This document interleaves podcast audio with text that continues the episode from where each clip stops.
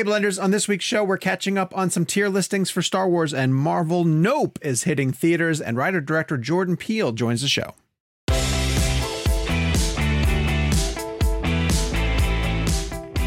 Hello, Blenders, and welcome, welcome to episode number 222, 222 of ReelBlend. That's actually Podcast perfect. that has to, it is, right? Oh, wait. Oh, because it's a numbers thing with Nope.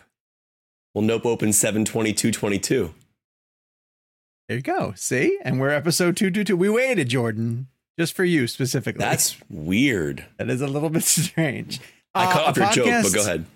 That has to warn you if you tell us to get out, we might just say nope. Thank you. Thank you very much. Thank you. Thank you very much. Just lost a lot of Come on. listeners. Come on, Jake, stay with me here. On this week's This- show, we are catching that- up with uh That joke is the reason Sean's not in the Jordan Peele interview, by the way. Very true. Uh, we're going to be catching up on some tier listings for Star Wars and Marvel. As mentioned, Jordan Peele has a new movie called Nope that's hitting theaters, and because of that, uh, writer director Jordan Peele is going to be joining the show. Uh, we'll get to that in a second because first I have to introduce the boys. I'm going to start with Kevin McCarthy of Fox Five in Washington D.C. Hi, Kev. How are you? Hi, I completely ruined your joke, but when I don't think that I realized that we were on 222 and I'm extremely ADHD. And then when you mentioned that, because you and I have a thing about numbers, we talk We about do. numbers all the time. Um, the fact that Nope opens this week and we have Jordan on and it's 222, I mean, how do you explain that? Well, and also The to be move- fair, I kind of ruined my joke. Like the joke wasn't great. No, it was great. helped I just me. I completely steamrolled it, but when you said it, I just could not help myself because that is the weirdest coincidence I've ever It I is. can't think of anything on our show that's ever been that numerically aligned. No, that's, that's pretty- crazy. That's pretty. That's pretty cool the way that that worked out. And yes, Yeah. we do focus on on some of those weird coincidences like that. Uh, the other guy in the chair is Jake Hamilton of Fox 32. Hi, Jake. How are you? You know what number I like? What number do you like? Number one, which is your rank in my heart. Oh, you are very Oh, wow. sweet. Thank you very much. I really You hear that, appreciate Kev? You and I are not number one. Yeah. We don't know where, but that's how I heard that. I didn't hear what Sean was number one. I heard that I you wasn't are number just one. glass half empty sons of bitches, aren't you? Right. Uh, Gabe Kovach is joining us as well too in the producer's chair. Hello, Gabe. How are you? Hello, folks. I am good. I'm ready for a um, a week full filled with uh, sleep deprivation. It's called San Diego Comic Con. Comic-Con. It's, uh, it's coming. That's right. So if you want to hear about the fun stuff that's happening at San Diego Comic Con, make sure you follow uh, myself and Gabe uh, and Cinema Blend through all of our social Cinema channels because we're gonna be doing a lot of stuff on there. And I want to remind everybody or point out to everybody to stay tuned after the Blend game this week. Um, we're gonna be playing Scary. Wait, no. How do we how do we call it? Scare Blend. This is going well. Scared with a D. With a D. Scared blend is what we're playing. well, scared blend. But in addition, we have another giveaway to announce uh, after the blend game. So more on that in a little bit. It's gonna be something you guys are gonna Mhm. want to listen to. Uh, if you're watching us on YouTube, hello, thank you for joining us. Uh, head down, give us a like and a subscribe. Meet us back here every Friday morning, uh, where we post the new video for our audio listeners. If you'd like to join us in video form, thank you, Jake. Uh, head to youtube.com backslash real blend podcast. And of course, we are available in all the different places where you can get your podcast needs met. If you want to sign up for ReelBlend Premium, and on an upcoming premium episode, we should probably point out the fact that we have mentioned uh, on our social media channels, if you're listening to this week's episode, uh, that we had a bit of an adventure recently uh, where we got to visit the homes of uh, Kevin Smith to start off with, uh, and then Quentin Tarantino uh, to conclude the day, well, all on the same day. And I know some people might be tuning in this week to kind of find out what's going on with all that, but we're not going to tell those stories this week. Uh, but they will be coming up soon. Uh, and in addition, we tell a lot of behind the scenes stuff on the premium episode. So, uh, to get an ad free version of the show, to hear all these really fun stories, to get an extra segment that drops every Monday, and a newsletter, uh, check the description of this show for where uh, information is on how you can sign up for ReelBlend Premium because there's so much cool stuff happening over on that show, and uh, and we just want you guys to to be a part of it. And this week we're playing a fun game called the Box Office Game, which is one of my favorite ones to play. We played uh what did we play last week? The IMDb game uh, on sleep Yep. deprivation, and Jake kicked my ass. he Yeah. just whooped me big time We And also Cameron- played we also played Yeah. the IMDb game with someone else. With Quentin. Yeah, we can talk about that. we, we can mention that we played with him, Oh. and he had a really good time. He really, Cool. he really enjoyed it. The, I won't the- tell the way you which Sean we describes played. it. Yeah, the, Sean describes it the perfect way, which was that was either going to go one of two directions. Yeah. Which is this is going to go great or this is going to bomb and we're going to cut it and no one's ever going to know. But we're he telling you loved about it, so Yeah. it went well. He loved it. He absolutely loved it. All right. Um, we want to get right to Jordan Peele. Jordan Peele is someone who we've wanted to get on the show for years, essentially. Huge fan of his. Obviously, you've heard us talk about uh, Get Out often. We talked a lot about Us. We've been super hyped for Nope for so many different reasons. And then this week's interview is actually going to be sponsored uh, by our lovely friends over at AMC Theaters and their Thrills and Chills program specifically. The AMC Theaters uh, Thrills and Chills program aims to bring audiences uh, the best of what's out there in horror and suspense uh, in a variety of different styles and budgets and genres.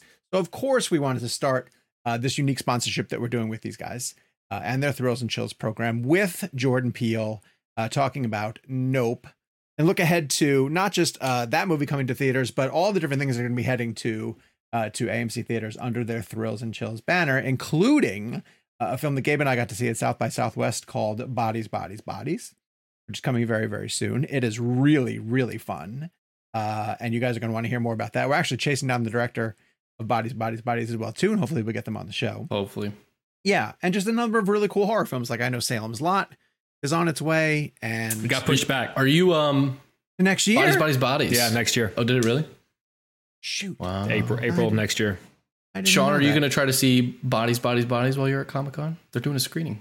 I, they might be doing it the same night that we're doing Barbarian. Mm, I'm not Sean, sure. well, Kevin. It's so good. I know you're aware of the band that I'm about to ask about because I know you like the same music I do. But Yes. please tell me there's at least a needle drop of Drowning Pool's bodies. I don't think so. I don't remember there There being is one. not. Wh- How do No. you miss that Well, opportunity? wait until you wait until you see. That doesn't really fit the tone of. Uh, I know, I'm just no, kidding. I know what you're saying. Though. would that good. would be that's a missed opportunity. That movie is great. so we'll be talking about that later on. Um, and so check the description uh, of the show here to check out more about AMC's Thrills and Chills and grab tickets for Nope coming to theaters. Um, and that's why, without further ado, uh, we want to throw it to our interview with the director of Nope. But before that, Kevin has something really quick that he wants to set up uh, that happens right at the beginning of the interview. Kev, what happened? Yeah, so basically, and, and, actually, this is perfect that it's sponsored by AMC because I'm actually getting ready to reference two of their theaters um, in the country, uh, Lincoln Square and City Walk. Um, so the, in this interview, there's a lot of numbers being thrown around at the beginning, and I just wanted to clarify a couple things. So basically, uh, Jordan shot this film in IMAX. Uh, Hoyte van Hoytema was the DP on the film who shot, you know, Interstellar, Dunkirk, and you know, uh, Tenet, and all those great films for Christopher Nolan. Um, so he shot 65 mil and 65 mil IMAX film. Um, so the numbers that you're going to hear in the interview, uh, when a film is projected that was shot in 65 millimeter IMAX film, it, it's projected on a 70 millimeter IMAX projector. Um, but generally speaking, around these parts in, in the country today, you're going to find mostly laser IMAX projectors, which will give you that full 143 aspect ratio. And when I say 143, that's the jump from the widescreen format to the full blown screen being encompassed by the image that Jordan and Hoyte, uh, Van Hoytema uh, produced. Now, when I bring this up, this is interesting because across the country, when you go to a normal IMAX theater, like like say like an AMC Tyson's route where I live, that's that's going to be a 190 IMAX aspect ratio. That's a, that's a, that's a smaller format IMAX. Uh, and then there are other IMAX theaters in the country that are larger that that, that give you that 143. Um, so I just wanted to explain that when you're hearing numbers like 65 millimeter IMAX or 70 millimeter IMAX, the camera is 65 millimeter IMAX film. It projects on 70 millimeter IMAX film. So, for example, if Paul Thomas Anderson is shooting The Master, he's shooting it in 65 millimeter and then projecting it on 70 millimeter. So if you hear back and forth between 65 and 70, they're basically the same thing. It's just a matter of what it's shot on and what it's projected on. Um, but I but one thing that's also really important to note if you're looking for a 143 theater, that's the IMAX, the, the tall, gigantic ratio that they were able to shoot this movie in. There's only a few of them in the country. Um, specifically, AMC Lincoln Square in New York has one, AMC City Walk in Los Angeles has one. But generally speaking, around the country, you're going to mostly find a 190. So if you don't find a 143 where you are, doesn't mean it's not a bad thing. You're still going to get the 190 aspect ratio. I just wanted to explain those. There's a lot of numbers. I know it can be confusing, but just see it in IMAX if you can. But if you can find one of those like really cool theaters that can show it in 143, which is like the Science Museum height, then go to like the Lincoln Square or the City Walk if you're able to. Um, but just wanted to explain that because you'll hear Jordan talking about 65 and 70, and I just wanted to explain that it's shot on 65 and then it projects 70 if it's being projected on film. Cool, cool. All right. Without Crystal further clear. ado, yeah, Jordan Peele. I know it's a lot. Talking uh, specifications of technicalities and his new horror film, Nope. Well, first of all, this is an honor. We're standing here on the Universal Pictures lot uh, with Jordan Peele, and this is one of the most incredible experiences uh, of Nope, and we can't wait to talk to everybody about it. Thank you for your time, man. Thank you, Kevin. I'm, I'm, yeah, I'm so excited to know what you guys thought of the film. Yeah, well, we loved it, and uh, so you you know I'm a big fan of filmmaking. I love Hoyte van Hoytema. He's one of the greatest DPs of all time, and that format of 70 millimeter IMAX, seeing a film that goes to that full blown 143 aspect ratio. I remember seeing The Dark Knight and seeing that go like Wally Pfister going from that 35 to 65 mil IMAX, and it was unbelievable. Uh, and I, I saw in a featurette that you said that the, like Hoytema's film making was were, those were some of your favorite moments in film ever. And I wanted to ask your memories as a jumping point, um, that format, that 143 IMAX, and what your memories of that were, and kind of what hit you when you saw it for the first time. Well, yeah, I mean, specifically when I'm talking about Hoyte and his uh, his influence on me, I was probably referencing that shot and let the right one in that uh, that that long pool shot. That's the pool know? shot, yeah. Uh, uh, that's probably what that was about. Um, Hoyte was the only cinematographer that I felt like was was capable of tackling the many challenges, many technical challenges of this film. And when I sat down, I asked him, uh, you know, uh, when we started talking about the making the film, I started talking to him in terms of if he had to photograph a UFO. And just to say, if for posterity's sake, like what cameras would you use as the ex- as the world's foremost expert on this? He said, I would use in his Dutch accent, I would use IMAX cameras because it's uh, you get the, the the resolution. It's just the best on earth, you know. And so, like, okay, so that became something we use in the film and we use in the film. Um, and uh, the format is just completely immersive. I mean, uh, you you you know it. I, and the I think the thing, as well as being this big, huge in scope and expansive in film, and sort of need all the energy of of the the sky and, and terrain, I was also just fascinated with pushing ground in the horror genre, Yes. with intimacy and and using that using that format in in sometimes more mundane places, which you don't see often. Kind of makes me think of like what Tobe Hooper could have done with IMAX on Texas oh, Chainsaw. like, could you imagine like that, those Texas vistas and landscapes with that camera? You're so right. You're so right. And there's there's parts of this movie that I think sort of reference the the the, the horror grit Yes. Yep. of that. Mm. Uh, and I know I know what moment you're thinking of mm-hmm. too. Yep. That I was thinking about that a lot. Ah. That man, we have this. We have essentially uh, Texas Chainsaw vibes Yes, in a 70 yes. millimeter format. It's just um, so cool. Which if that doesn't sell, I don't know what Oh, else. So, yeah, for this all in. podcast, if that doesn't then sell Michael you, Abels' yeah. score, I mean, oh my God, god, man. I leaned over to him and I go, Kevin, who scored this? And he goes, Michael Abels. I was like, oh fuck, it was just, it's beautiful. Uh, for most filmmakers, if they want to make a statement about film over digital, they shoot their film on film over digital. That's and usually that's the statement, the act of doing it. For you, it's an actual plot point in the movie. The value of film over digital. If power goes out, the value of the only way being able to capture something is old school film. I'm curious about the the choice to not just make a statement about film by sh- shooting on film, but actually making a plot point in the movie about it. the organic nature of how I wrote it, um, you know, it, it's it's sort of hard to know what came first, the chicken or the egg. Um, the first thing I decided was I wanted to make a, a, a spectacle and something huge, and then from there, I the the plot sort of uh, formed. So a lot of the the themes that uh, came forth were questioning the human being relationship to spectacle very quickly that brought me straight to this industry industry i know well and, and hollywood and the the industry of the spectacle. And then so yeah the whole thing came together very in a very meta way. In, in a lot of ways this you know, my my aspiration with this film was capturing the impossible. Um, you know, uh, and and and it became very easy to follow um, a, a plot that was essentially doing the same thing. I, I would have loved to have been at the pitch meeting because my entire perception of pitch meetings is your Gremlins 2 sketch. And I just It's in the picture- movie. I, it's in the movie. I just picture him walking around saying all these different things that are happening and nope. And that, that's now how I vision this movie happening. Yeah, uh, you know, Star Magic uh, Jackson Jr. does occasionally make uh, his way onto a film set um, because you know, yeah, it's it's it's totally collaborative, and it is true. Anybody at any point can have the best idea in the world, and um, and so very often it's in the movie. It's in the movie. You love it. So we've seen the film in not in IMAX yet. We've seen it in widescreen, and uh, obviously you shoot 65 millimeter and 65 millimeter IMAX, and obviously it's incredible. You can get that 143 aspect ratio, which I mentioned. Um, but since we haven't seen it yet, what scenes are going to jump up like that, and how did you come up with narrative reasons for those? Because I remember we interviewed Denis Villeneuve for Dune, and he was talking about I wanted those those aspect ratio changes to be narrative punches, like we're going to Paul's dream, you go boom right into the desert.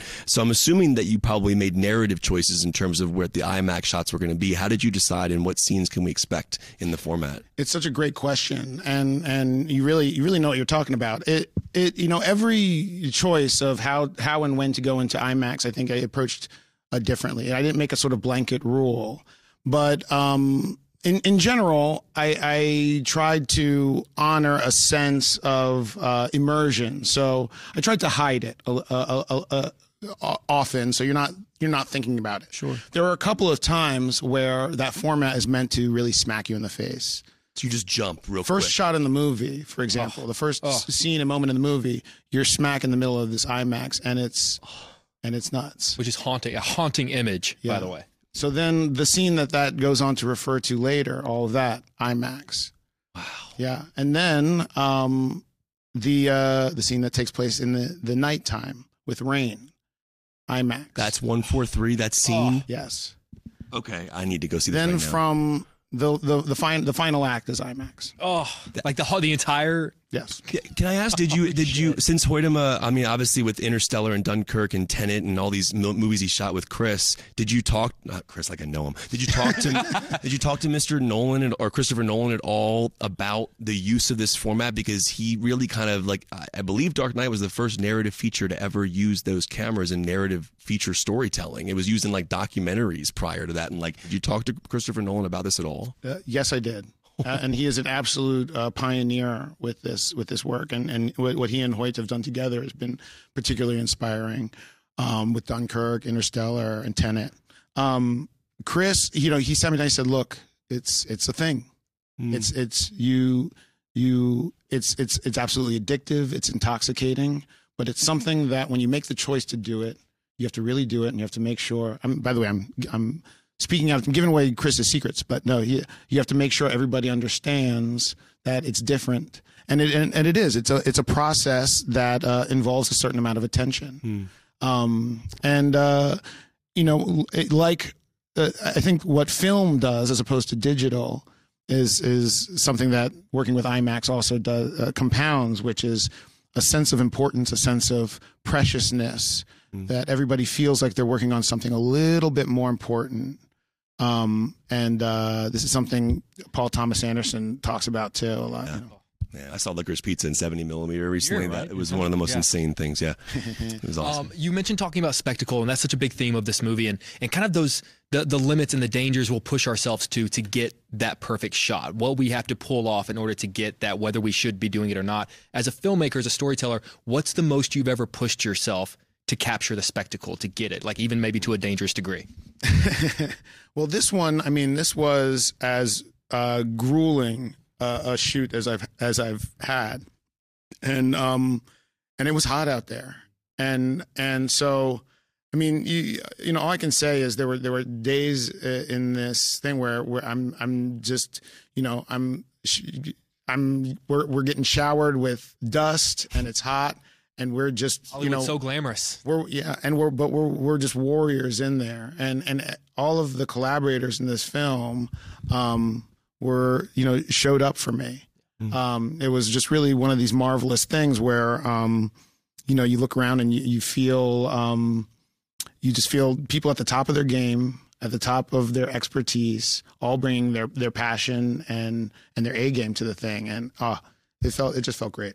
That's awesome. You know, I want to talk to you about sound design and sound mixing um, because as I was watching this film, when I don't want to, this is not a spoiler, but just things like the sound would just go out in the world and you would just hear it go out. And I won't say specifically kind of where that happens or why it happens, but it is noticeable. It's immersive. It's immersive. Like you lean in, you're like, what the hell's going on here? And I told you, I, like I was leaning into the shots. Like when Daniel would open up the truck, I would go out of my, like like this on myself while doing it. But the sound design was insane. Can you talk about how you achieved that, um, and kind of like what you were picking up from an ambient sound of just the world in in general, but then how you actually suck it out um, that way? It's so cool. Man. So I mean, part of it is just the wonderful stylings of Johnnie Burn, my my uh, my sound designer and and mixer, and the in the um in and and his and his team.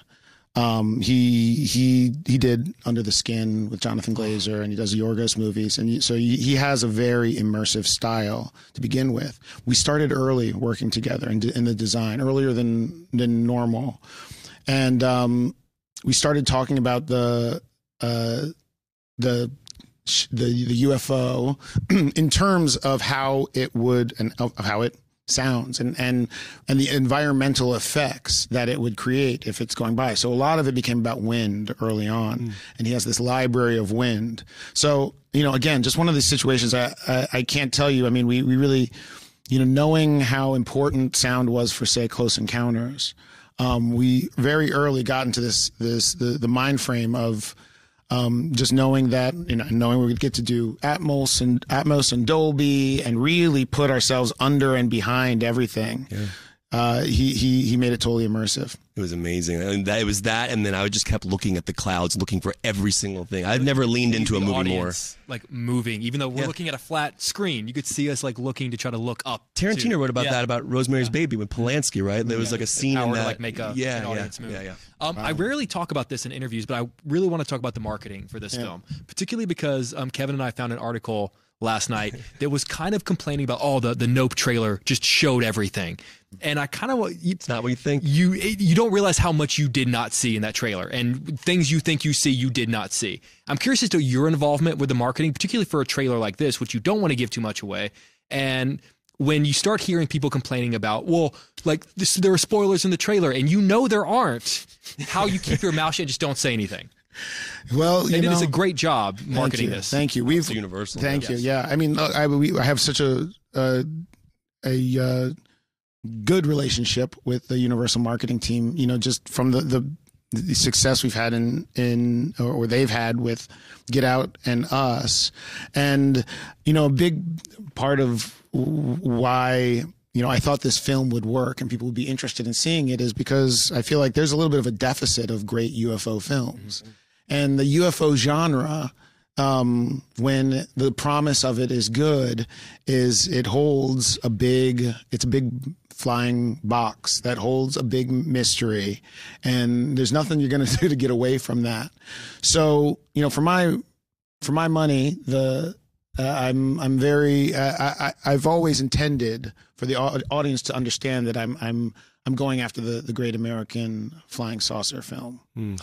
Oh, it's amazing. There's the whole idea of the money shot is really is the Oprah shot. it's a really interesting aspect of the story. And I thought to myself, like, if somebody were to ask me my favorite money shot in a film, like, where would I go to it? And I think the first one I went to, weirdly enough, was Roy Scheider in Jaws when he does the dolly zoom, uh, the vertigo shot. Yeah, which just to me, like, it's it's the entire film on his face in that moment. Um, if I were to ask you that question, uh, favorite money shot in a film, it could be multiple. What which ones come to mind first? I mean, when you, you, even as you say when you said uh, Jaws, of course, I picture the one where he's throwing the chum in the water and and uh, the shark up. is just there and his head whips up. Either the reaction, yeah, might be the reaction. Yeah. Actually, it might be the money shot because that is the thing, right? You, um, it's a perfect reaction. He doesn't scream. He doesn't. He doesn't. He's it's that silent thing, like when you like if you turn on the light and and saw a roach on your hand, you know, yeah. you just get absolutely snaked. So um, anyway, I'll, I'll um, uh, you know, but uh, so yeah, I'll, I'll can, I, can I jump on the Jaws bandwagon? Yeah, Jaws bandwagon because I, we, yeah. Well, I guess we can't. We don't want to dive into spoilers, but yeah, but yeah, yeah. yeah. But, and then let's go. I'll, I'll, say if you haven't seen Let the Right One In, see that film. That movie is um that pool scene, the dragging across the water. I even, I thought Matt Reeves' remake was great too. Uh, that, that I mean, it was solid because it had that cool wonder and with Richard Jenkins. I do want to ask you though, what did- what do you think is the money shot in Get Out?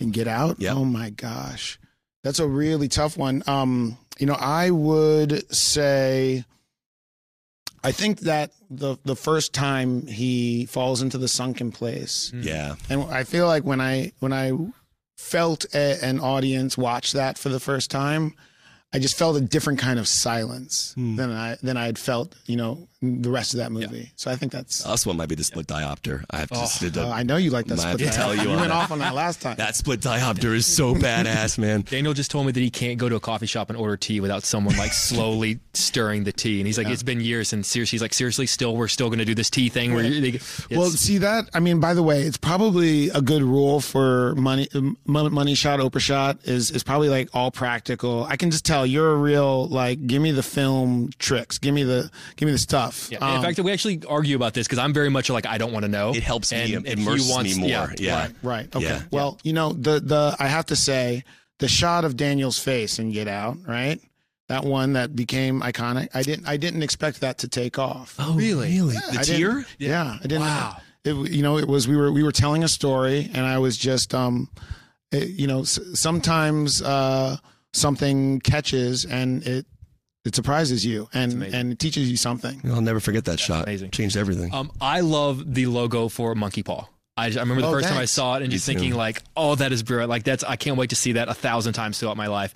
And there is a shot in this movie of a monkey paw, Mm. which like just but obviously you came up with the logo before you ever like wrote. I'm sort of curious as to the significance of that shot in Nope and how it ties back to your studio logo. You know, the more people watch uh, my work, I think the more they'll notice connections and and certain things that I can't get away from, and that there there is in fact some internet connectivity in the the uh, the worlds and these nightmares. Um, so yeah, when when I often when I um, arrive at uh, uh, an idea that has a connection to something I've already, you know, I I, I push on the gas because that means something something's in Yeah. there, and and I like that meta. Am I to believe that the the monkey paw in the studio logo is that Gordy's paw? Let, you know, I'm not g- no comment. I can neither confirm or deny that. That's what you said to me on us. I tried. I asked you a question about the connection. You're like, I can neither confirm or deny that.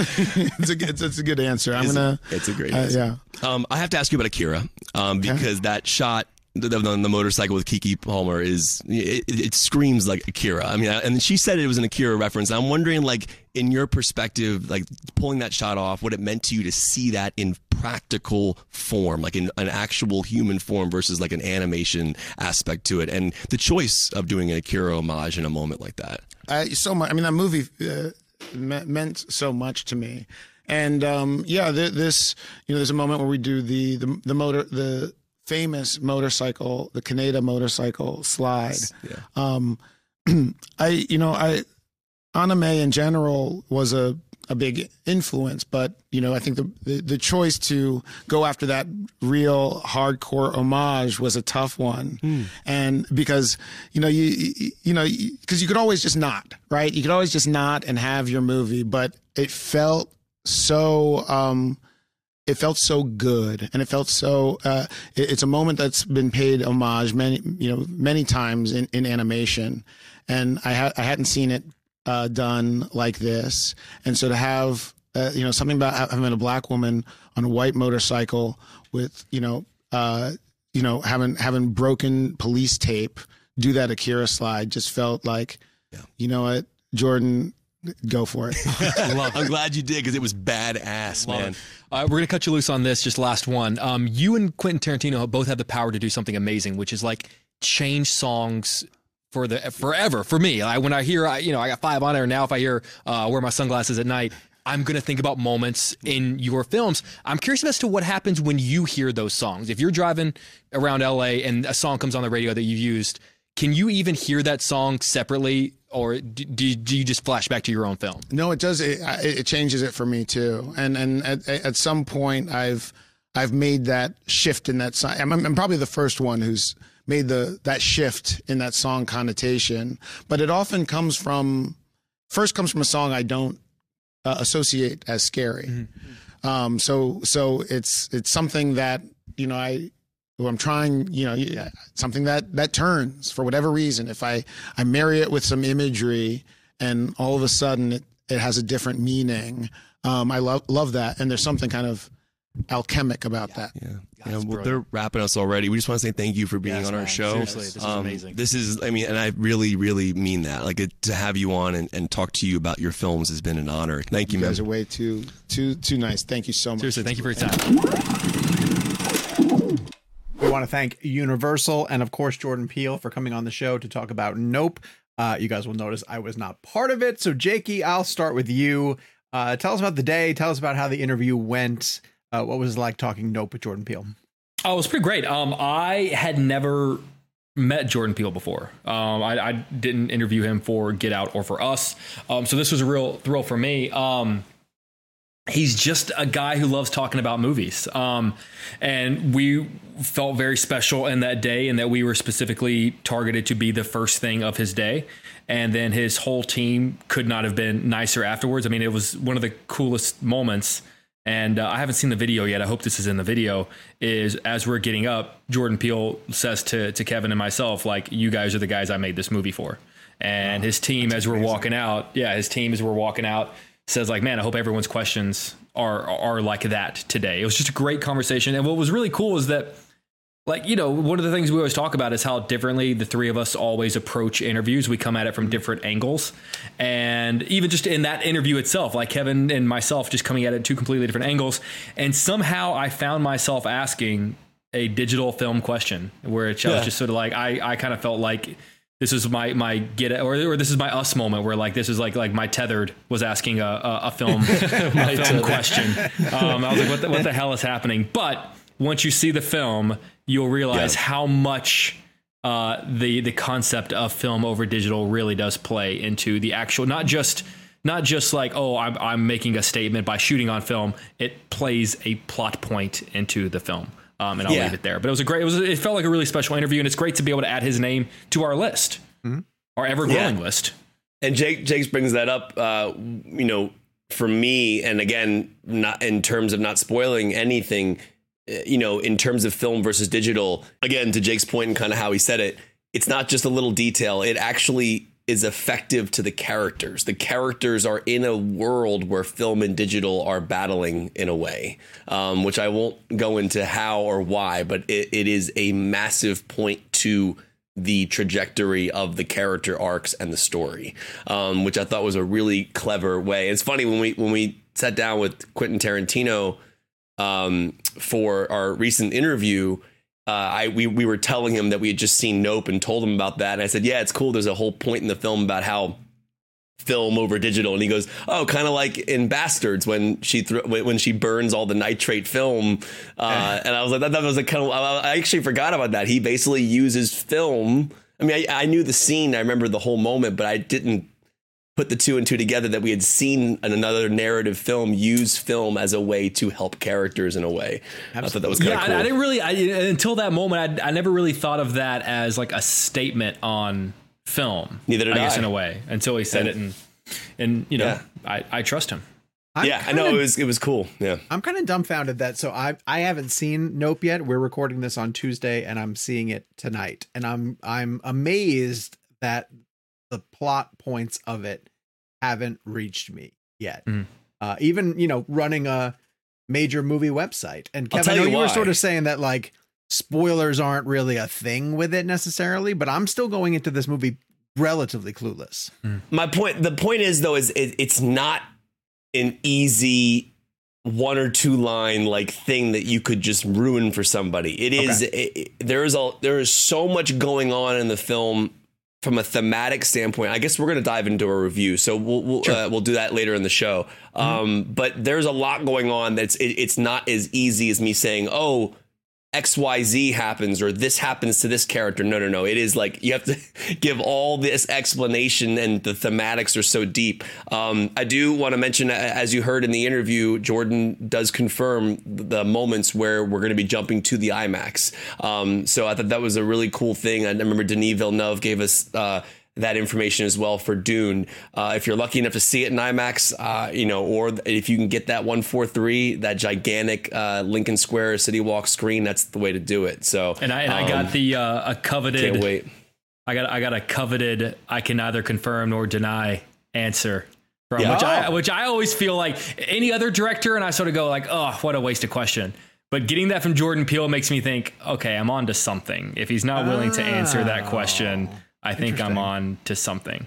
All right, so next week yeah. you got to give us a little more context about what that is because we'll yep. do spoiler talk uh, for Nope next week when more people yep. have had a chance to see it, and especially yep. specifically when Gabe and I have had a chance to see it because we didn't get a chance to see it yet. So uh, again, I want to thank uh, the folks at AMC uh, Thrills and Chills for uh, sponsoring this sponsoring this uh, segment uh, and the interview with Jordan Peele. A huge thank you to them for um, basically just helping to support this show. Yeah. Uh, and so find links in the description uh, for more information on not just um, their Thrills and Chills program, but where you can find tickets to go see Nope in your market at your local AMC theaters. Um, so let's get to our tier list catch up. Uh, we're going to take a quick break before that happens, and we'll be back on the other side. All right, we are back and we're jumping right in. With Some we're doing, we're doing cleaning house, uh, boys. We've got some tier lists we got to catch up on. And uh, first things first, let's jump into Star Wars and talk about oh. Obi Wan Kenobi. Um, Obi Wan Kenobi. Who wants to start and let us know where where Obi Wan Kenobi lands? Should we start with our fanatic? Should we start with Jake? Might as well. Makes sense.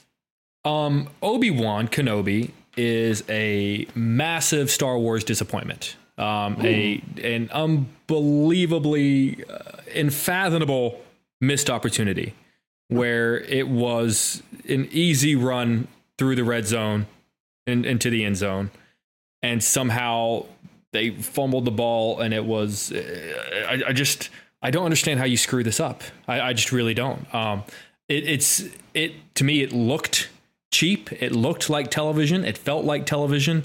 It uh, didn't really give me anything that that made any of the characters more like yeah like sure like obi-wan was having a tough time i assumed he ha- was having a tough time i, I assumed those years were tough for him to be honest with you um, the the showdown uh, the rematch of the century between him and darth vader really left me wanting more uh, the show peaked with episode three and what I thought was just going to be a small taste of what was great greatness to come, and that greatness never came. Um, it just, you know, it just reminded me that like I'm not going to love everything with Star Wars, and to me, this was the nail in the coffin of like we got to move past Skywalker.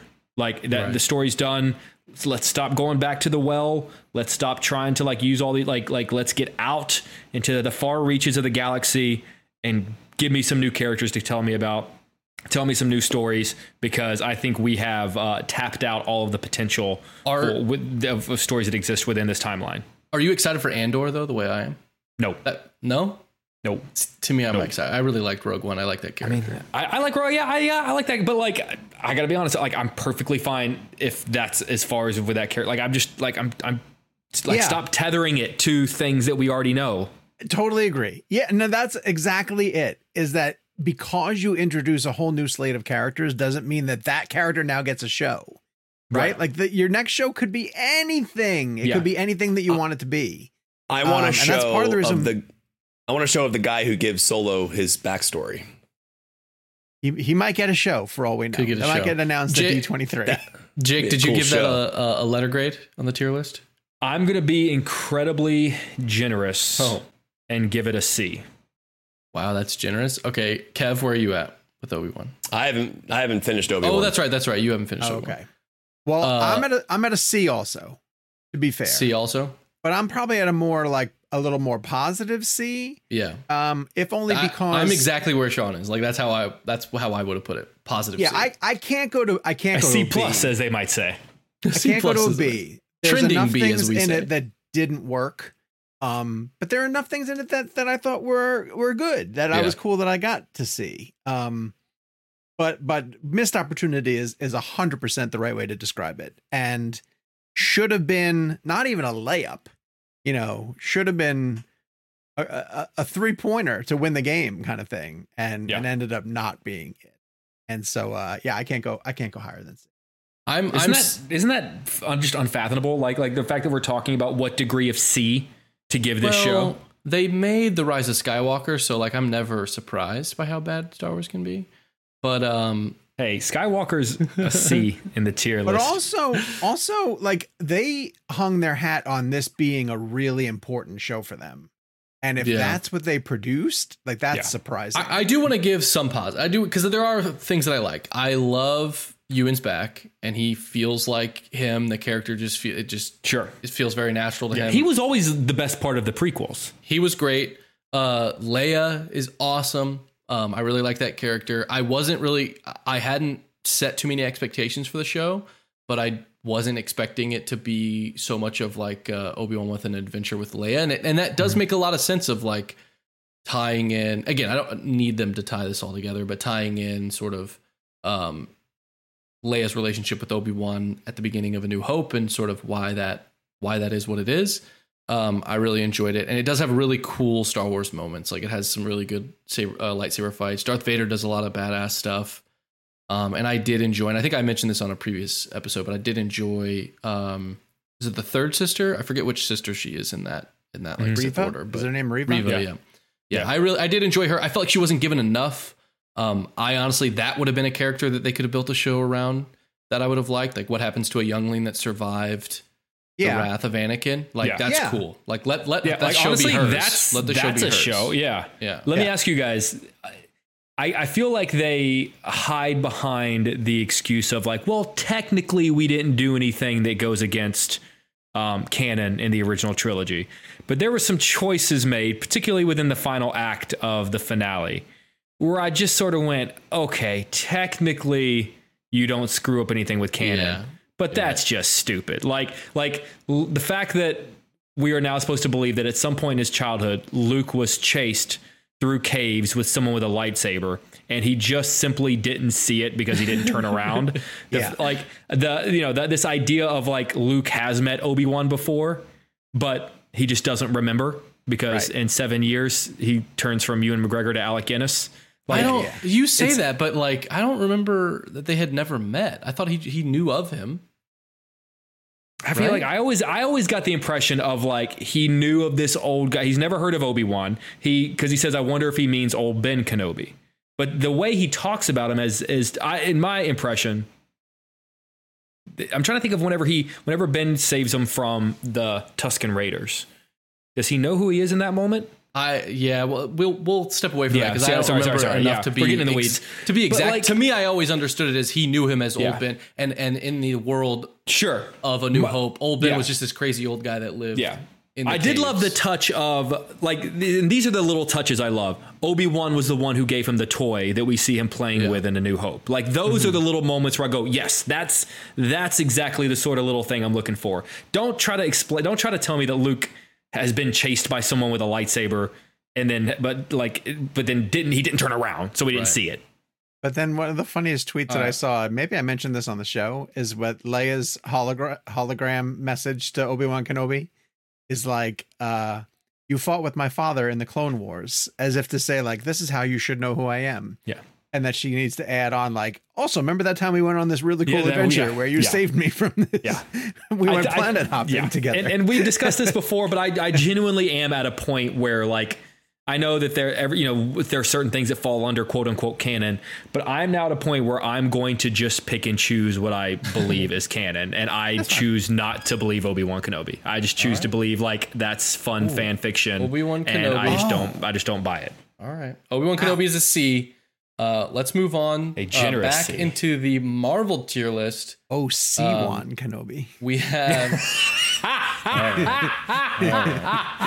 we have. Um, I'll let I'll let Jake finish.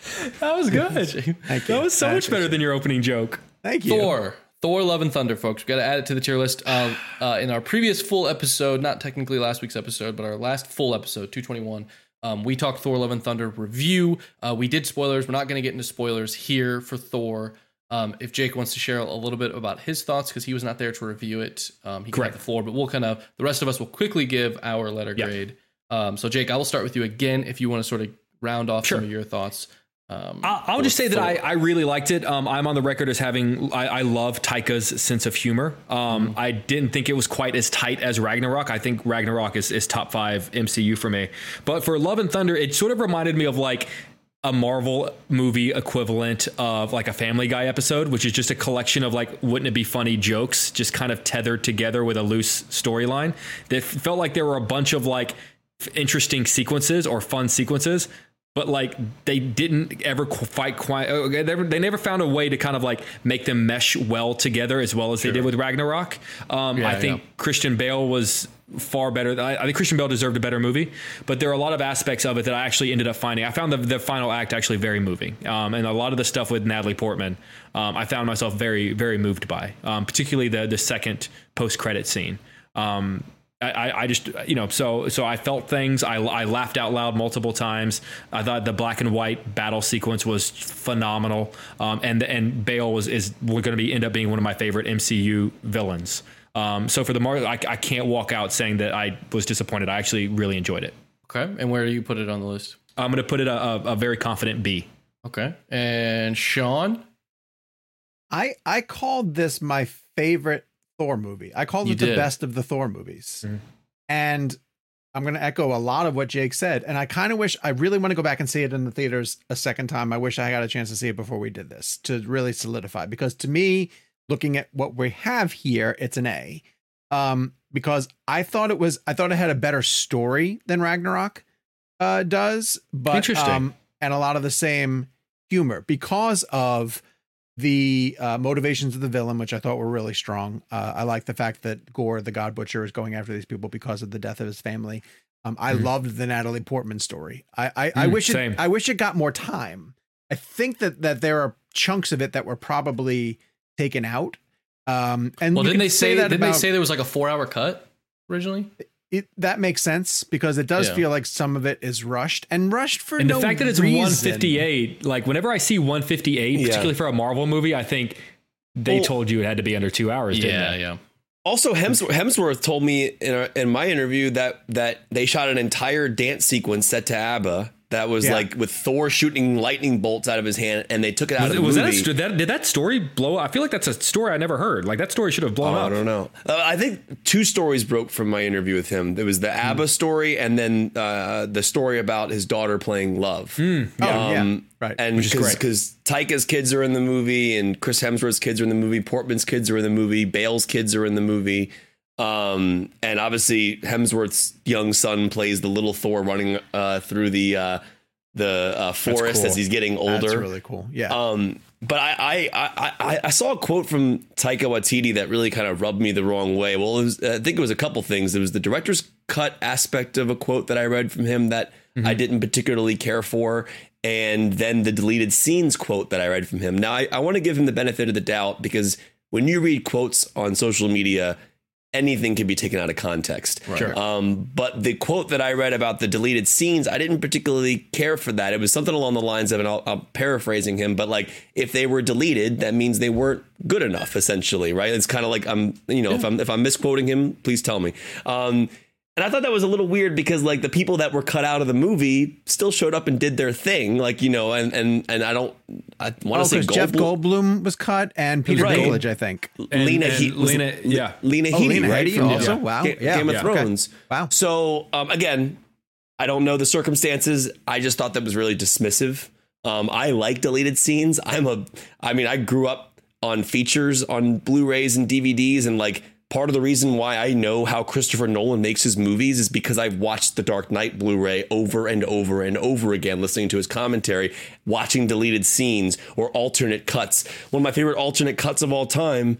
There's a shot where and I'm trying to remember because I've seen both, and you guys can remember in The Dark Knight when Ledger walks out of the hospital, he gets into the the bus and then the bus takes off, right? Um, there's another angle on that shot I want to say it's with him in the in the bus Oh, um, as he travels off.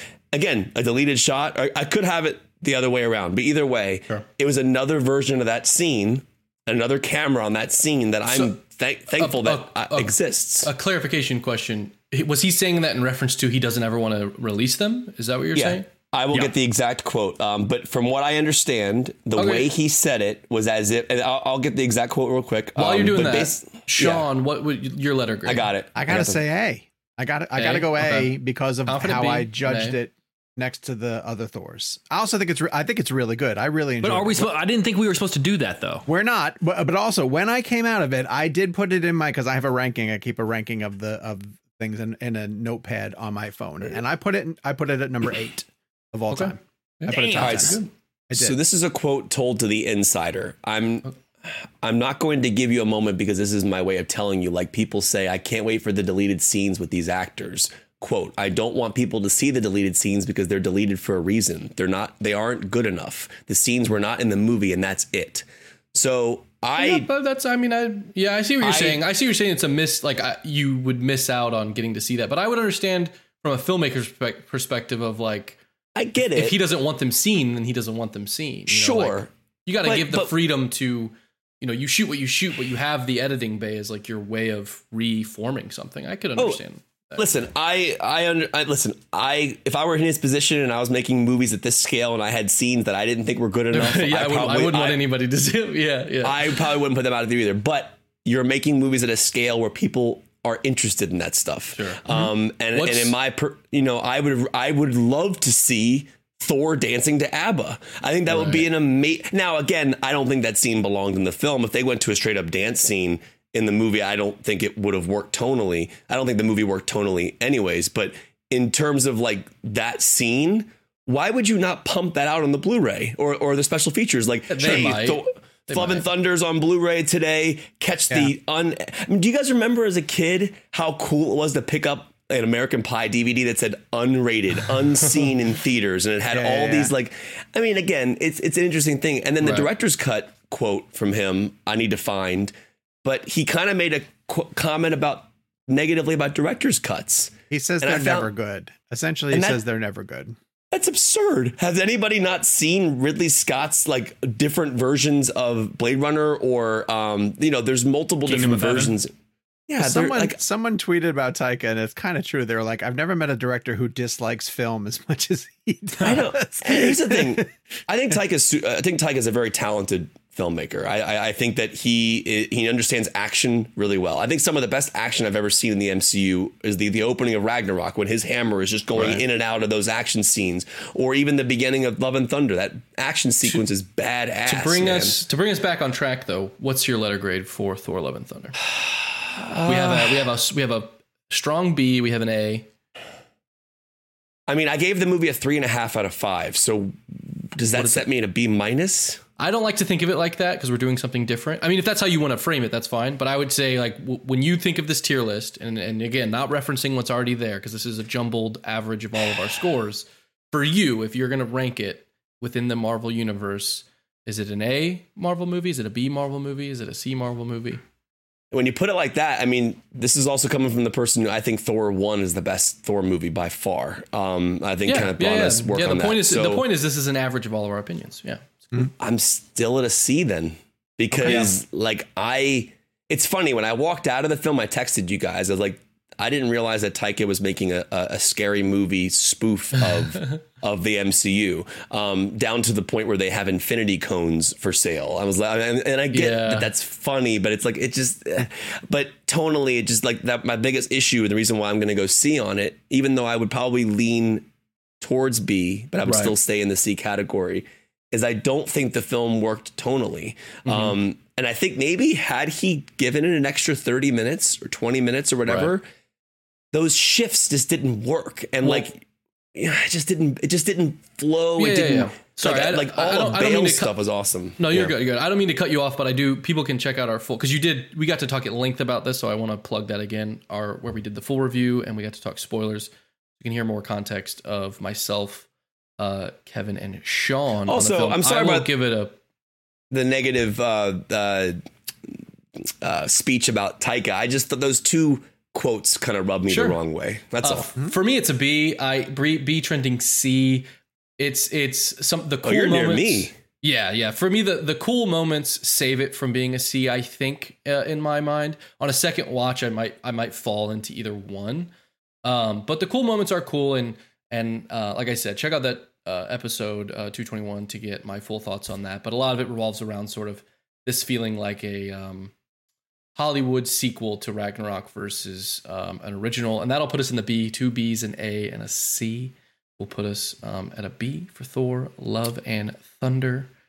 I'm also Um, good not hearing some Guns N' Roses tracks for a while now. I just Yeah, I'm- they I'm just don't. uh, work. My my thought my thought when that hit because it was during the the um it was during the Guardians and and I don't know like I would imagine if I'm Taika Waititi I'm calling James Gunn and I'm like hey I'm directing your characters and I want to have a rock song like can I pick from your playlist or like can I would want to work with him because he's so good at that and to me it felt like it was a lesser James Gunn uh you know Yeah. pull Well, Um, but- I'm glad you brought up Gunn, and I'll mention this real quick before we move on.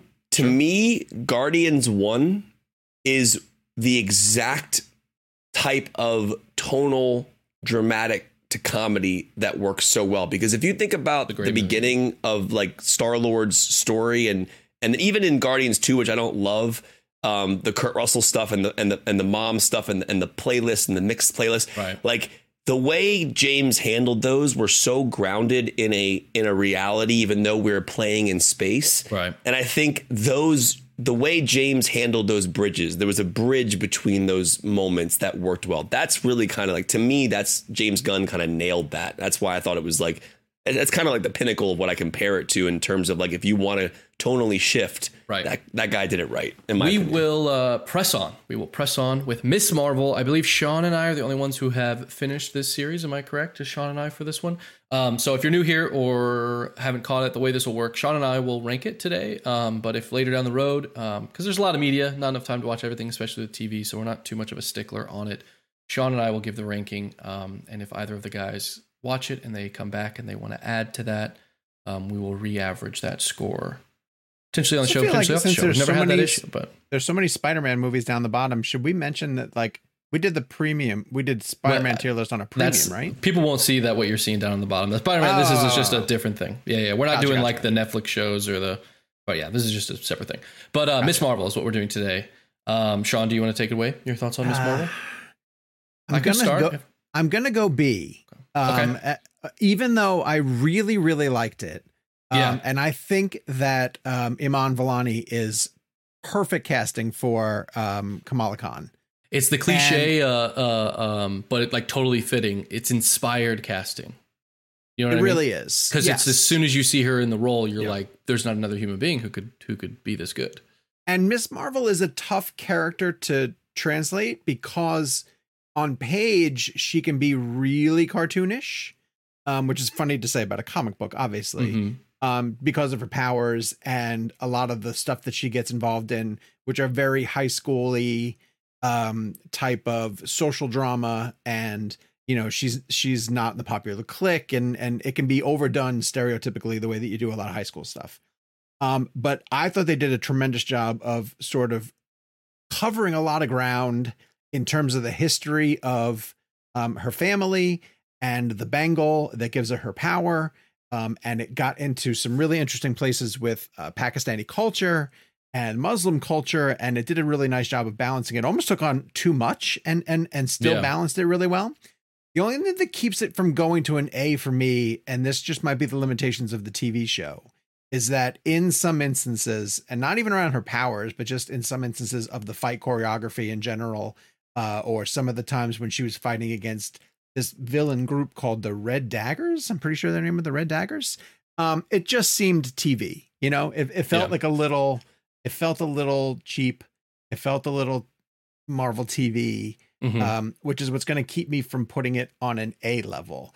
But I left that series f- like more excited to see where she's going to go next, and I'm actually kind of thrilled that the next place we're going to see her is in, is in a movie because I do feel like Marvel movies hit differently than the TV shows do, Mhm. whether it be just not- from budget or from scale or from My- whatever it is.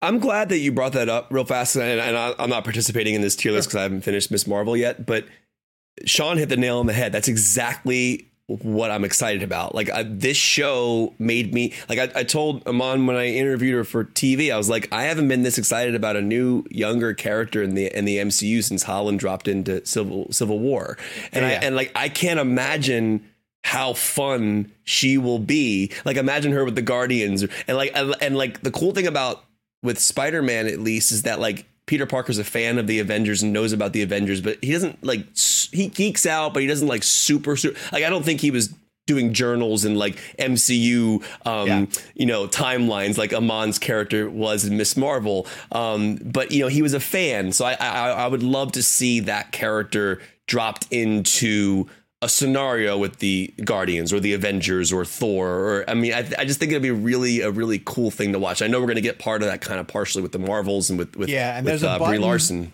There's a button at the very end, like a mid credits or end credits scene on the finale, Kev, that sort of teases oh um, Yeah. a, a team up that she's going to have. So it's cool I mean I she's know what amazing is.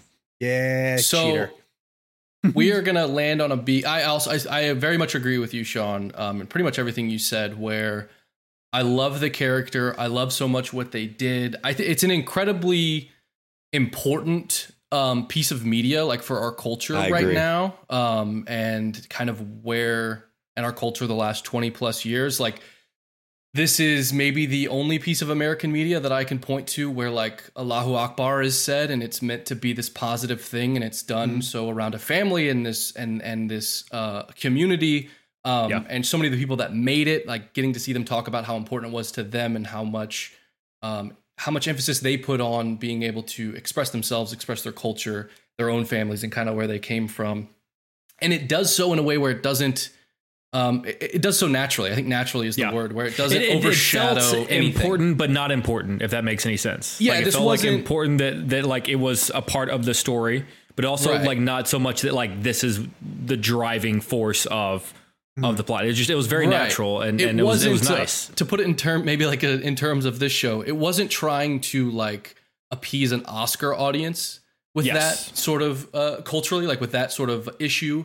It was just it was just allowing the characters to be honest and putting them in a setting that made sense, and then just being true to that. Mm-hmm. Um, and because of that, a lot of the show feels fresh. A lot of the characters feel fresh. You're you're just sort of being introduced to uh, new things that we just haven't seen on screen, and and they and they're just sort of naturally happening, and that's great. And I loved following the show week to week, um, and watching people talk about it, um, and people that come from that background, learning so much about it, enhanced the experience for me. Um, and so I do want to point out that I think it's a very important piece of media that we've had. Um, and and that doesn't necessarily affect its grade on you know the Marvel scale. That's a sort of a different silly thing that we're doing here. But um, but I did want to point that out because I find that really interesting and great. And I agree with Sean in that I loved the character. And I I remember in the finale I was like ah this isn't really like landing like in a way where I'm like this is blowing me away. But it is doing it what it needs to do in the sense that I'm hundred percent in on her as a character and. I said to myself, like, man, I can't wait to see what they do with a with a movie budget and like a, and a at a Yeah. movie scale. Like, like I thought that, and and for me, honestly, like we spent a better part of like the last decade of Marvel sort of constantly being like, yeah, it's an or now it's just an origin story. Yeah, they're just kind of rehashing the origin thing. If if this new phase, like if they can kind of get on this pattern, and I think these TV shows are only going to get better, but if they can sort of use those as ways to introduce characters so that when they land in that big budget, I can get a new interesting story with Sure. other characters involved and I don't need to like uh, because her her story about her family, how she gets her powers and all of that that's that's told out through, you know, several episodes like there's only so many ways they can do that in a movie and if we had gotten a movie version of that, it would have not really I don't think felt as fresh Well- and they wouldn't have had as much time to sort of Here's the build that out. comparison. Um, America Chavez kind of gets stuck into a Doctor Strange sequel. Yeah. and you learn a little bit about her, but not Right. nearly the amount that you did uh, about Mala in Exactly. Miss Marvel, who got six episodes. Also, want to I want to point out quick that um, Bilal and Adil, who directed the first two episodes, I believe, and then the finale. And the finale, yeah. Yeah. Um, their style Oh, is so great. Yeah. Yeah. And when they returned for the finale, it made me realize that the other episodes were good, but they're special. Um, and I Yeah. want Marvel to continue to turn the the reins over to really talented directors. Yeah. Or, or do you think they're gonna they're thing. gonna start using these series to kind of test the water, almost use them as auditions Probably. for directors? Yeah, I would think don't so. know, I don't know how you like look at their work on Miss Marvel and not think, yeah, let's give them a I two wonder if it's more com- it's more complicated than an audition. It kind of depends on how they do it because like directing for TV and directing for film, like when it comes to like the logistics of directing and like managing a produ- production and Sure. that budget, it's very different. Like I could see someone who flourishes in a serialized sense, but maybe a feature doesn't necessarily work, and like that doesn't, you know, I don't I don't know that it would be as easy to um to tap, I, but it could be. It I mean, I think when you have six or seven episodes, like why not give someone an episode to um to live in that world? But And if you are listening to our show for the first time, um, you also have to go back and listen to our interview with Bilal and Adil, uh, who directed Bad Boys Three. No, uh, yeah, Bad Boys Three, even though it's called. Bad Boys for Life. Bad Boys for God, Life, that, yeah. that screws me up. that brings our uh, tier list catch up little segment here to an end, and I will pass the reins back to Sean to get us through uh, this week in movies. Some fun movie reviews this week. Let's get into the new films that are coming to a theater near you, starting with uh, Alone Together, which is a limited movie that is going to be coming to select markets. I don't think any of us had a chance to see it, unfortunately. So you guys will have to go into that movie alone together. Uh, Oh. Billy Porter has a movie coming to Prime Video called Anything's Possible. Um, and we have a review of it on Cinema Blend. I know Corey Chichizola, uh, who writes for us, got a chance to see it and also speak with uh, Billy Porter. So go over to the site and check that out. But instead, uh, because we were on the road last week doing so much travel, we managed to see, or at least the boys did, uh, managed to see The Gray Man, uh, the Netflix film that is going to theaters uh, and is playing in select theaters as we speak, and then is going to be coming to Netflix this Friday. week, right on Friday. Okay, so Friday when you're listening to this, you could potentially be uh, turning on The Gray Man and checking it out. So, Kev, why don't you kick us off and let us know how The Gray Man plays? Because I was really excited for it. I was excited because um, I like the Russos, and uh, I was excited to see Chris Evans and Ryan Gosling doing their thing. But the first trailer, if I'm being completely honest, uh, underwhelmed me. So, um, how did this play? Well, I mean, obviously the Russo brothers are, you know, filmmakers that we love on the show. Um, and this was a big under a huge massive uh film for them. I mean, I I don't want to expensive. I want to say it's the most expensive movie in Netflix history next to Red Notice or if not beyond. Um and it's it's a relentless 2-hour just action filled film. Um and I, I I remember sitting down with them in LA. I don't know how they got a, a 13 rating on this. It's probably one of the most violent PG-13 movies I have ever seen. Oh, wow. Interesting. It is just, and Joe and Anthony were talking about how much of a battle it was to get that R rating. They said they were within millimeters of getting an R. Um, So, well, let me ask a question about that. If you only go to Netflix, do you need a rating? Yeah. Well, because you're released. Well, it's an interesting question. So, and I could be wrong. So, you know, people can point this out if I am. Um, before Netflix started putting movies in theaters first, prior to going to streaming, I believe they were considered TV MA or TV 14. I I think. Interesting. Okay. Um, but when Irishman and all those films started coming out, I, th- I believe Roma and uh, had an R rating. I believe Irishman had an R rating, a specific MPA rating. Um, I could be wrong on my timeline, but because they're going to theaters, especially like a week or two or three weeks Yeah, yeah. prior to the, Yeah. I think you have to have a rating to go into theaters. Like, And if you don't, then uh, you know Netflix is interesting because Netflix doesn't play in AMC's and Regals. Right. Um, and I think that's where we're headed. I really do. I think that I really think the Gray Man should have had a 45 day release and then went to Netflix. And I think that's you know people we've been seeing stories online about Knives Out maybe going down that route where because Netflix can make a lot of money at the box office. Um, the has question's three gonna be massive stars. Right. And the, well, know, the like- going to end up being whether or not AMC's and Regals will allow a 45 day window. If Netflix and AMC and Regal can come to an agreement, then Netflix can start making that box office money. Because Yeah. here's the thing the Gray Man comes out Friday, it'll be talked about for three or four days, and then there's going to be, it's just going to drop. Uh, and I'm not saying that in a bad way, but that's kind of the way this stuff works is it's released and then you don't really have these like like think about Top Gun. the box office story was a promotion every single week. We're talking about Top Gun every week. All right, so tangent aside, the movie it's it's really solid. I was impressed with the action. It's huge scale. Some of the CG isn't as good as I would hope it would be. Um, there are. It's funny because like you'll be in the middle of these gigantic action scenes, like in Prague or on an airplane, and everything is awesome until maybe they get to the final moment of the action scene, where like Ryan Gosling's running on top of a car or whatever, like a Fast and Furious moment. Yeah, then yeah. it looks a little CG. Um, but Gosling carries the hell out of this film. I thought he was great as the lead. Um, I thought Ana de Armas was great. Chris Evans I thought was great in this villain role. Um, the the stash was amazing. It, it the stash itself was just a character in itself. It was it made him such a piece of crap. That character. I thought I thought he was I thought he played that beautifully. Um, It leans but in- Lloyd. yeah, it leans Lloyd. But in terms of action, like this is just a straight up action movie. It's straight up action movie. It's it, it is it's it's relentless. It's brutal. It's hardcore. Um, Is there a story? so that's where I that's where my I ding the point off of my reviews. I gave it a four out of five. Um, Yeah. the script is not great. It's okay. Um, the story revolves around Ryan Gosling's character as a CIA operative, one of their most skilled operatives. He was in prison prior for a crime that he had committed, and Billy Bob Thornton comes to him and says, "I'm, I'm going to give you an out if you come work for the CIA." You know, it's a, story we've seen a million times. uh, I think, at least, not not to downplay that, but it is. It's based on a book series, so it's not like you know, it's like there's like nine books or something.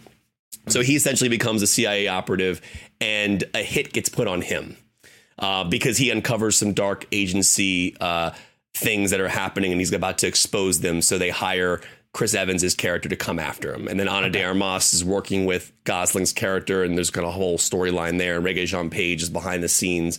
I thought that was kind of a wasted part for him personally, but in terms of like the movie, it works. It delivers. It's a four out of five. I'm I. I can't tell you that the script was anything mind blowing, but I had fun with it and it was well directed. Okay, Jake. And Henry same? Jackman's score is great, by the way. Um, yeah, I liked it. It's I was I was pretty hard on the trailer uh, a few weeks back, and the, the the final product, the film, is infinitely better than the trailer. Um, there's a part of me that kind of wishes it had picked a lane. There were moments where like the action is just so unbelievably over the top and ridiculous that it's almost borderline like Brosnan era Bond. And then there are some aspects of it that are actually like very serious and a brutal, hardcore action film. And I kind of feel like it would have benefited the film if it had just decided to be one or the other. The shift back and forth kind of gave me cinematic whiplash a little bit. Kevin, what were you going to say? What what Jake is saying, and, and I'm going to give Jake credit for this because I saw I saw a tweet that summed up exactly what he said. It's basically like a James Bond mo- movie meets Fast and Furious, and J- J- what Jake is kind of saying is the Fast and Furious stuff, from what I can gather, took it over the top for you, and you wish it hmm. stayed more in the Yeah. Bond lane. Yeah. Well, like, like I mean, if it had been like th- there's a there's a sequence in the film that's just insane in which Ryan Gosling has to jump out of a plane and save himself by holding on to a guy who's who has is, has a parachute, but he has to kind of skydive almost Black Widow style at him, and it's just ridiculous and insane and a ton of fun. And so I sort of wish like okay, like be that movie or the final fight between Gosling and Evans is hardcore and brutal and like rough and dirty. Like, okay, be that movie then. Like, why? I, I just, you know, um, I. It's it's a very well made version of a movie that I think we've seen before. Uh, in terms of the scripting issues that Kevin talks about, we as a society have to get past movies about looking for a flash drive. We've got to we've got to we've got to let go. There there can be no more movies. No more. I don't want to see any more movies about looking for a flash drive. We're Yeah, done. it's- like it's- it's- like it's- look, find yeah. something else. Uh, uh, find find find some other. Uh, uh, what do they call a MacGuffin? Like give give me a different MacGuffin other other than a flash drive. Um, for me, the MVP is uh, is Evans.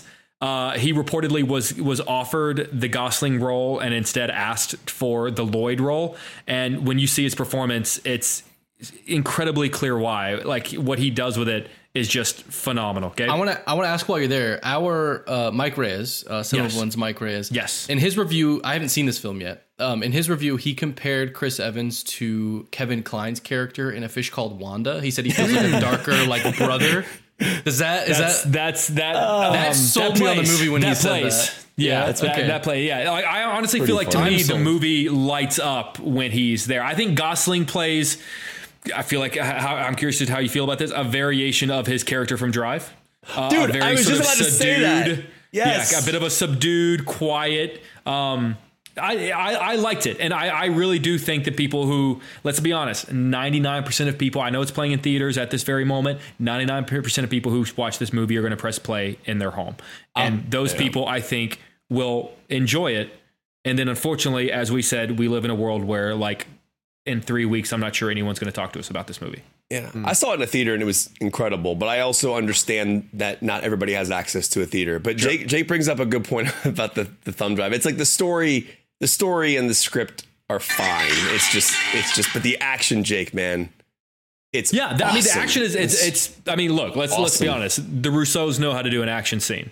yeah. Um they they just they just do. Um the pr- the so- Prague scene is basically the Winter Soldier freeway scene, just with Yeah. more money. yeah. So wait, it was in theaters the weekend of the 15th to the 17th? Correct. It opened up. Well, it's in theaters now. It's so basically what they do is they they give it a one. Well, depends on the movie. Irishman got a three week, or Roma got a three week. Uh, Red Notice got a one week. This got a one week. Like Adam Project didn't get a theatrical. I don't know how they decide on it, but but uh, but they but they gave this one a theatrical for the first. I first wonder if it's a I'm part of at- um, negotiations with the director. Like, I wonder if it's a part of the director's contract. We should Probably do a. Netflix movie blend. I'm looking at uh I'm looking at the box off I'm looking at box office mojo and I do Oh, I don't think do they not reported. see- Oh, is Yeah. that what it is? I don't well, think you're they talking it. you're talking about like probably less than a million dollars. Yeah. like like Yeah. the, remember I, these I, I, movies. say, I want to say for yeah. like Red Notice, it was less than a million. yeah, It was they're like not playing in nine hundred thousand or something like that. It's not yeah, playing it's in not enough main theaters. theaters. Yeah. Oh, really? Okay, interesting. Yeah. Okay, all right, no, that's fine. All right, but the big movie that's coming to theaters, uh, as you guys know, because you listened to our interview with Jordan Peele, is Nope. And uh, if you guys are watching at home, I'm going to remove my headphones because even though these guys are going to talk spoilers, I'm legitimately hours away from seeing it and don't want to hear anything about it. Um, I don't want to hear if they liked it. I don't want to hear if they disliked it. Don't want to hear any reasons why they might have liked it. Sean, or we Sean, it. we shared a room together last week. You did. know what we think about I, it. I. We- whispered spoilers in your ear while you were sleeping. You already know what's going to happen. yeah, we're not gonna. still. Dude, I will let you guys discuss Nope, and uh, and I'll catch you guys back for the blend game. So, uh, Jakey, why don't you take it away? Yeah. And Um, no spoilers. I genuinely, truly, from the bottom of my heart, love this movie. Um, Yeah. And here's the thing: is that it's a movie that, as I was watching it, Kevin and I sat right next to each other. And I, Kevin, correct me if I'm wrong. I felt like there were moments we were both like just physically leaned in closer to the screen, like just captivated. And I can't remember the last time I was in a movie where I so much didn't know what the next thing was going to happen was. I was so captivated by what's happening and where do we go from here. And it's the there were there are a handful of sequences because it, it is I think a very it's it's a less traditional scary movie for lack of a better word a horror film as opposed to like a Get Out or an Us. But I think there are sequences in this film that are the scariest of Peele's career. yeah. Um, there are multiple sequences involving a barn, a sequence involving a monkey that I that's the most anxious I have felt in a movie theater in years. Um, it's and I, I brought this up with with Jordan Peele. I think this is Jordan Peele doing a love letter to Jaws, and I will discuss that further whenever we have the opportunity to to do a, a spoiler conversation. Um, I I kind of am, am jokingly calling it Sky Jaws, um, but it's just. I mean, the, the word that Jordan Peele keeps using, and it's the perfect word for it, is spectacle. And it's just a different kind of spectacle than something like a Top Gun Maverick, but in the same degree of category of like, and it's such a cliche, but my God, this is why we go to the movies. It reminded me of like as kids when we would go to the movies before the age of the internet, where mm-hmm. things would be ruined for us or spoiled, or so many clips would be released or trailers would be out there, and you just knew you wanted to see a movie, and you would go and be surprised by what happened. And it kind of reminded me of that experience. I can't remember the last time I've had an experience like that, and I just truly love everything about this movie from the direction to the script, the performances to, I mean, and I, I also, I mean, I'll, I'll end by saying I think Get Out is probably his masterpiece. I mean, that is a perfect screenplay, but Nope is the film of his, his that I'm most likely to revisit just to put it on for fun. Yeah, and Jake brings up. Uh, it, first of all, um, I didn't say this earlier, but Jake and I have known each other since 2010. Um, and when you watch the video of our Jordan Peele interview, that's something that Jake and I kind of always dreamed of doing was like, because we, would go into these junket rooms, we'd sit across from these actors in, in these directors' chairs. And we like, I remember like we would be like, hey, what if one day we could sit down together and just go at it? Um, and obviously we, we, we wanted Sean there, and it would, would have been better if Sean had been there. But it was just one of those like cool things that we got to do um, and to geek out with someone for a film that we genuinely loved. And you know, sitting next to Jake during the movie, you know, there was so many like, you know, elbow, like this so cool kind of thing. But Jake brings up this point about the way you lean into a screen. Um, and I got to tell you right now, like to to Jake's point about not knowing what was coming, I was moving my ass off watching this movie. Like, there's a moment, and again, this is not a spoiler. This is actually in the trailer where Daniel Kaluuya like opens up a truck door and and puts his head out and looks up at the sky. I did that in my chair. I was like physically moving and like trying to find more of the frame that didn't exist on the screen. Um, that's when you know a filmmaker's got you. Um, in terms of scares, yeah, this is this is definitely his most ambitious film. It is it it, it is so far beyond in terms of scale and scope. Um, Hoyte van Hoytema, who shot this film, the cinematography is absurd uh, in, in, the best way possible. Um, I've I look at this. I mean, I saw someone said this, but I, in, a, in, a, tweet or something about I'll never look at the sky the same again or the clouds the same ever again. I have not looked at the clouds diff- uh, the same since I watched Nope. It has completely changed the way I look at the sky. Completely. Um, I'm always looking for something that's flying, and I think what Hoyte van Hoytema did, did really well here is when you and as Jordan said in the interview, they're going to jump from the widescreen to the full blown IMAX. And depending on what theater you go to, you'll get the 190 or you'll get the 143, depending on where you go. But when you're in these IMAX shots and you're looking at a screen that's just sky and you're looking for the UFO, which is not a spoiler, it's in the trailers, and he talks about it being a UFO. It's all good. Um, but you are searching for it. You become the character, you become the POV. Um, and that was an astounding immersion that I hadn't felt really in a long time. Um, and I got to tell you, Michael Abels' score, it's the best score he's written for Jordan's movies. Um, Jordan uh, has worked with Michael for the past uh, three films now. Um, the best score, mo- most epic and most cinematic score he's written for him. At the same time, performance wise, Keke Palmer is outstanding. Daniel Kaluuya, outstanding everybody in this cast. Michael Wincott, what a freaking performance. I want to watch an entire film just on that character. Um, and, you know, you listen to the show, you know how much I love film and we love movies. This movie is, you know, as you see in the trailers, they're ma- they're shooting something in the movie. They're trying to capture what they're seeing. They bring in an IMAX camera with inside the movie that Michael Wincott is using to, to try and film what what they're what they're seeing. Um, in terms of scares, I haven't felt a disturbing feeling like that in my stomach, that like a pit in my stomach, probably since Jacob Tremblay's death in Doctor Sleep. Um, and I don't mean that there's a scene or anything in this movie that takes you to the violence or the horror of that moment. But you know when you're watching something that you don't really understand and it's so deeply disturbing that your stomach just starts to feel weird and like there's a pit in your stomach and you almost feel like you almost like you don't know what to do. And there are three or four scenes in this film that I think are truly just utterly terrifying, unnerving to a point where I can't even like begin to describe in words what I felt like. And Jake mentions this barn scene and I I, I mean that that scene alone is one of the most terrifying scenes I've seen in a long time. Um, so I'll wrap it up on this. Uh, this is Jordan Peele on a grand scale. This is Jordan Peele on Nolan level, right? In terms of like operating in the in the film scope that he's dealing with here in terms of IMAX and shots and immersion.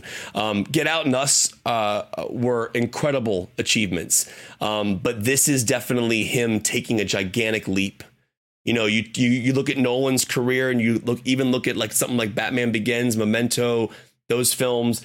that was like you know I would argue put that in the Get Out, um, the Get Out uh, us re- arena in terms of like film scale and production. Then you jump into the Dark Knight in terms of like scope and immersion, and that's what you got here. This is kind of like his Dark Knight in a way. Um, but I'll I'll leave it with that. I think it's a masterpiece. Um, I think that we are lucky to be living in a world where Jordan Peele is working. And Jake said the best thing that uh, I could say about this. is I had no freaking idea where this was going. I still don't know where it's going. And I've said this as I said this to you guys all the time. Like I'm not joking when I say we're not ready for some of these movies. Nope is not a film that you're going to get fully on your first viewing. And don't let that frustrate you. I think I even told Jordan this when I left the room. I was like, it kind of reminds me of that line from Tenet. Like, don't try to understand it, feel it. Um, he's putting you in this world. Let him take you along for the ride. Go back and analyze later. Sit there and try to put, pick it all apart. You're going to ruin the experience for yourself. Just go in it, enjoy it, and then go back and watch it. Like I've seen Get Out 10 plus times now, and I see something new every single time. And that's what I'm hoping happens with Nope. I haven't seen it in IMAX yet, and I can't wait. So, uh, yeah, we're we're lucky to be living in a world where Jordan Peele's working. I really mean that, and I'm I can't. I'm honored that he was on our podcast. It's it's it's like it's a huge deal. I think he's going to be like a Hitchcock of our generation. That's amazing. That is high praise, as they say. So But I mean, guys, we already, and this is not like coming from nowhere. Get Out is literally one of the greatest movies I've ever seen. It's, and Jake said it, it's a, it's, it's literally a perfect script. And we've already, we already know what this, where this guy's operating, right? We already know what level he's operating on. But give him these tools, give him Hoyte van Hoytema and 65 mil IMAX. Uh, you know what I'm, I'm bummed about is that my screening tonight is not in IMAX. It's in Dolby. Mine wasn't either. So, oh, oh, oh, I'm glad you mentioned Dolby. I'll, and I'll end on this sound design. Uh, this was actually in our interview with Jordan. There's a really cool mo- uh, moments in the film where, as we are dealing with the UFOs, the the the atmosphere and the world that you're in changes in terms of sound design and and picture. Um, whether or not he's jumping to the IMAX, but he'll pull the sound out of the scene completely okay. and and in Dolby, you're going to hear that in Atmos. It's probably going to be an insane experience. I mean, I'm sure Dolby's amazing. And again, you guys know I'm, I'm an IMAX guy, but if you could see it in the best sound or the best picture, Dolby or IMAX are your best ways to go because it is catered and made for that experience. Okay. One of the things that Kevin says in the text thread um, when we approach a Jordan Peele movie is that he's scared, which is why Yeah. we are playing hashtag scared blend. Uh, and we are picking out the movies, moments in movies, uh, or potentially in a movie theater, specifically in a movie theater, um, when you felt the most scared. Uh, and I want to mention again that this week's blend game is made possible by the our friends at AMC's Thrills and Chills. Make sure you go check out AMC's Thrills and Chills for all the latest horror and suspense that is headed to theaters near you, including Nope, which we've been talking about uh, all episode long. Um, Jake, let's start with you. What's the uh, what's your choice for Scared Blend? Um, so you guys know I, I grew Chair up loving loving horror films. Um, I was obsessed with Scream, particularly when it came out. Um, riding off of the wave of that, I was nine years old when my parents took me to the theaters to see a film called "I Know What You Did Last Summer," Yeah. um, which is an infinitely more complicated movie than people give it credit for. Like following the thread of who the killer is and why he's the killer is always I, I always forget like the connection. It, it's not as simple as like taking off the mask and it's Billy Loomis. It's very complicated as to why the killer is the killer. And I know what you did last summer, but You don't remember who the killer is? Yeah, I was gonna say don't Exactly. say because now I want to rewatch Yes, it. I don't know. exactly. Yeah, man, and, right? and then when you have to like follow the thread of why he's the killer, it's very complicated. Um, so that being said, I, I'm I am going to ruin the the final shot of this movie, and for that I apologize. Um, I'll never forget the final moment of that film.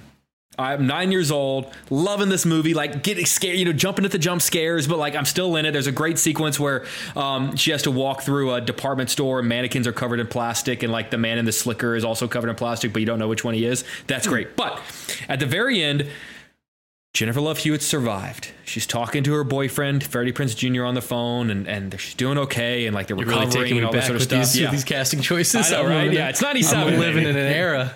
So she um, goes into uh, uh, she's in college and she goes into like a community shower, right?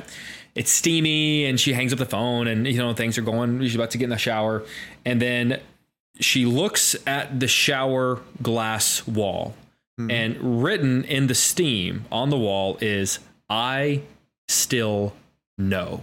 Oh, interesting. Push in on the door, push in on her, push in on the door, and then all of a sudden, he jumps out through the glass, cut to black, end of the movie. Oh, wow. Okay. And I'll never forget being nine years old. I must have jumped 10 feet up in the air, fell down to the ground, covered myself in a fetal position. Yeah. And I don't remember, I, in my mind, I was in that position for an hour. I remember my parents actually having to like pry me, like, it's okay. It's okay. You're like, I wasn't, I, I wasn't like crying or anything. I was just like frozen in fear. Yeah. And I just remember like it, it just was and now funny it's funny is I go back and watch that scene and of course I'm 34 and I'm like okay like yes it's a fun you know but like in that moment not knowing what was going to happen the theatrical experience being 9 that might be the single most I I mean it physically froze me. Um and so that has to be the most scared I've ever been in a movie theater. I mean that that that single moment scared the shit out of me and I That's love really it so much. That's really funny. Um, all right, I'm going to tell one that I've told before, and mine isn't a jump scare. It's something that was more disturbing, and it was disturbing because of how it happened um, and during the time of our lives when it happened. Um, and it's Insidious, the first Insidious movie, which is the very first time. And I think I've told the show uh, this story on the show before, so I'll keep it relatively short. But if you're a new listener, um, when I saw James Wan's Insidious film, uh, we had a baby. I want to say it was PJ. I forget the year. Um, and we were using baby monitors.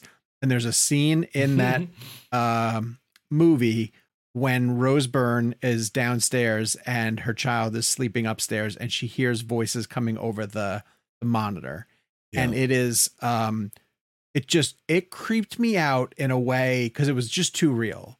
Like I because of where I was in, in my life and because we were so reliant on baby monitors and when you have baby monitors you pay uber close attention to what is being is what is coming out of them because it could be your child um, and people always tell you these stories about like oh you're going to pick up radio frequencies from other people's houses and you're not going to know what you hear and so when James Wan used that to that effect um, a- and he heard the voices coming out of the uh, baby monitor it's the first time I've ever had to do this in a theater before. I was all by myself. It was a press screening. I was alone, and I I walked out of the theater and just stood in the hallway um, to just not be in the darkness anymore.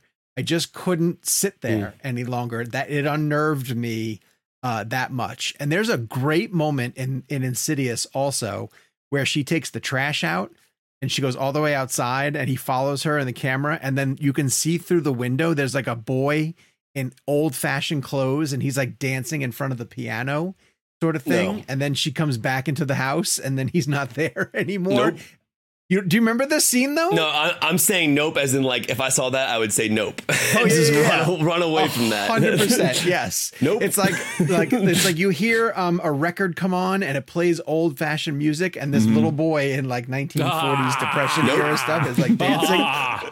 Insidious is one of the scariest films I've ever It seen. It really is, and people don't talk about it, and I feel like it gets overshadowed by The Conjuring and by Saw. But in terms of like like James Wan stuff, Insidious and Insidious Two is damn scary. Exactly. So the baby monitor one is, I think, the Oh. most scared. I literally had to leave the theater, and and I can normally, normally my reaction with horror movie type stuff is when there's a good jump scare or when there's a good scare, I kind of laugh in a way that like I admire what they did. Right? Like people will be freaking out around me in a theater. I'm always like, oh, that was. That's pretty Yeah. cool because I can see Yeah. what you did. You know, Yeah. I can I can see through your mechanisms.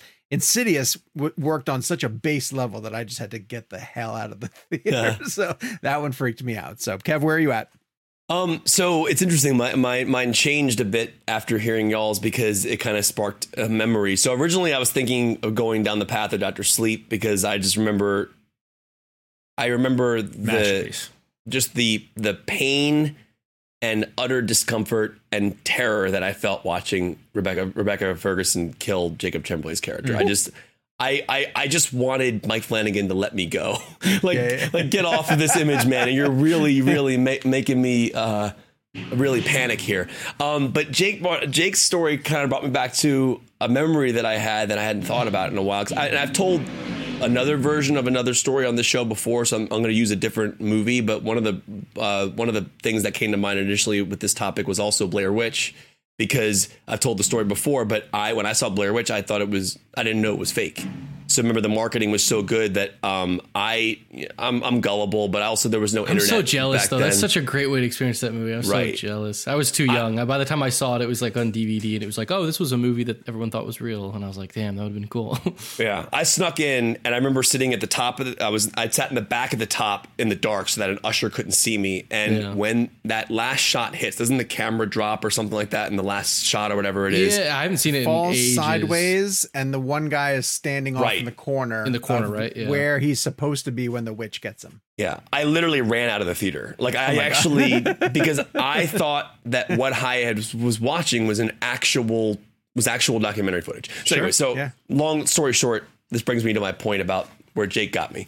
So when I was about 13 or 14 years old, my parents started easing their way into letting me see R-rated films. Um, and I remember, uh, you know, it, it kind of started going with my dad a little bit. We saw Bringing Out the Dead and like Jackie Brown and uh, things like that. And they would let me watch stuff at home, but after they watched it first. And I don't know if I have my years wrong, but they took me to see a movie called Devil's Advocate. Um, the Devil's Advocate with uh, Keanu Reeves and Al Pacino and Charlize Yeah. Theron. Um, and it was rated R. The trailer was amazing. I begged my parents to go see it. Pacino's delivers a hell of a performance, no pun intended. Um, in that film, he plays the devil. He's so great.